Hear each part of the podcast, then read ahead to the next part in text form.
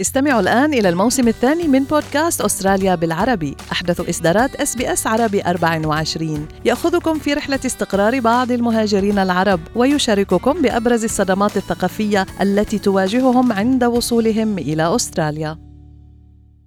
أنتم برفقة SBS عربي 24.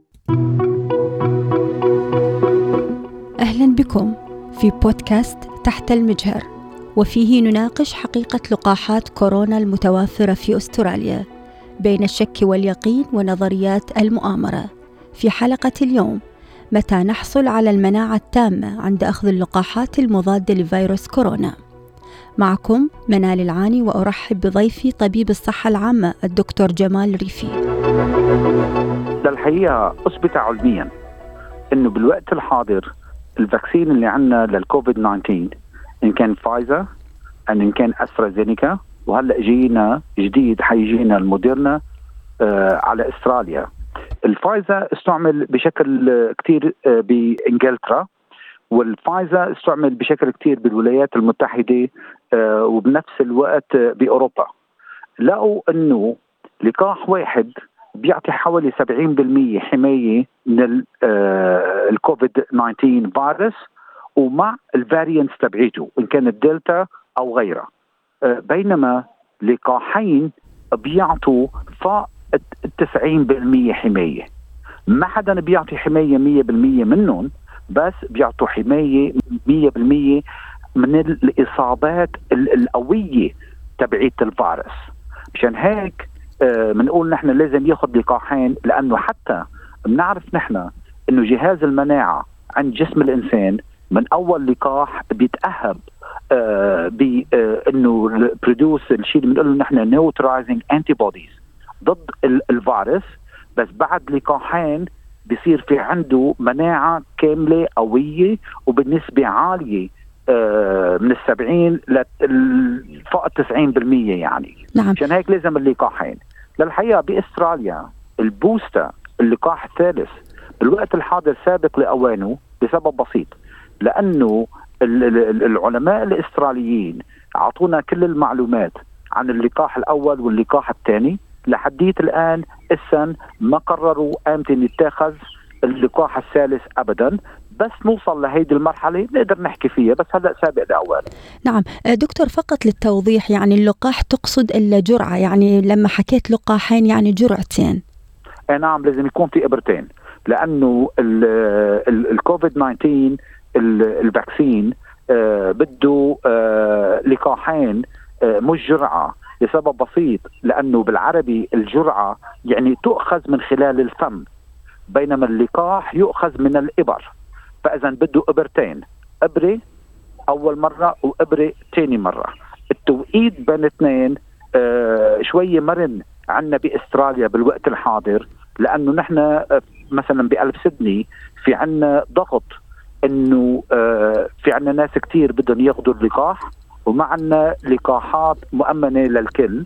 مشان هيك الفايزر عم يعطوها اللي هي الكوميرناتي اللي فايزر كوميرناتي عم يعطوها أول مرة، وبعدين بيعطوها بعد 3 أسابيع، بس كمان بيتاخذ أول مرة وبعد 6 أسابيع حسب الوضع. الأسترازينيكا بيتاخذ أول إبرة، وبعدين في عادة بنعطيه نحن بعد 12 أسبوع، بس إذا كان شخص بده يسافر أو في عنده خطر أو هالأمور فينا نعطيه بين الأسبوع الرابع أو الخامس أو السادس أو السابع أو الثامن. في شوية فلكسبيليتي بهذا الموضوع، لأنه بنعرف لو كان في فرق بالتوقيت لقاحين بيعطوا حماية أكثر من لقاح واحد. نعم دكتور، وماذا عن اللقاح أو الإبرة الثالثة الإضافية اللي هي البوستر؟ ليش الآن الوقت مبكر للحديث عنها، ورغم إحنا نلاحظ بعض الدول بدأت بالفعل بتطعيم سكانها بالبوستر أو الجرعة الثالثة المعززة؟ معك كل الحق، لأنه بأستراليا بالوقت الحاضر سابق لأوانها نحكي فيها، لأن السنة نحن عم نعطي أول لقاح وتاني لقاح. هلأ نعرف نحن بدول العالم عم يعطوا اللقاح الثالث أو البوستة بعد 6 أشهر أو 7 أشهر، فإذا بأستراليا ما وصلنا لهالمرحلة لحتى نحكي فيها، بما أنه العلماء الإستراليين بإسرائيل الأتاقي ما عطونا الخطوط العريضة للبوستة، بدنا نعتمد بكل شيء عم نحكيه على الشيء اللي صار بقلب الخارج. أنا بحب دائما نتبع الانستراكشن والتعليمات تبع العلماء الإستراليين، لأنهم أولا بيفهموا بالموضوع، ثانيا كتير بهمهم حماية المواطن، وما بياخذوا بعين الاعتبار أي شيء إلا العلم وحسب الإحصاءات والأدلة اللي موجودة عنا. إذا ما عطونا أي تعليمات بالنسبة لهذا الموضوع، مشان هيك بتحفظ إنه ما أحكي فيها، لأني ما بدي أعتمد على شيء عم بيصير بالخارج، بدي أعتمد على شيء بيصير بقلب أستراليا. نعم دكتور جمال، متى ينتهي مفعول اللقاح؟ يعني متى نقدر نقول إنه اللقاح الآن غير فعال أو مفعول انتهى، أو متى يضعف؟ نعرف نحن إنه إذا شخص أخذ الكوفيد 19 بنقول له بصير في عنده ناتشرال اميونيتي، يعني حمايه طبيعيه من جراء الفيروس بحد ذاته. بعد 6 أشهر بصير بخف النيوتراليزنج انتي بوديز عند هذا الشخص، مشان هيك بنرجع بنعطيهم اللقاح بعد 6 أشهر. بالوقت الحاضر في هناك تفاوت علمي بالنسبه لامتن بخف النيوتراليزنج انتي بوديز نسبتهم بقلب الجسم بالنسبه لكان للفايزر أو بالنسبة للأسترازينيكا. ما في هناك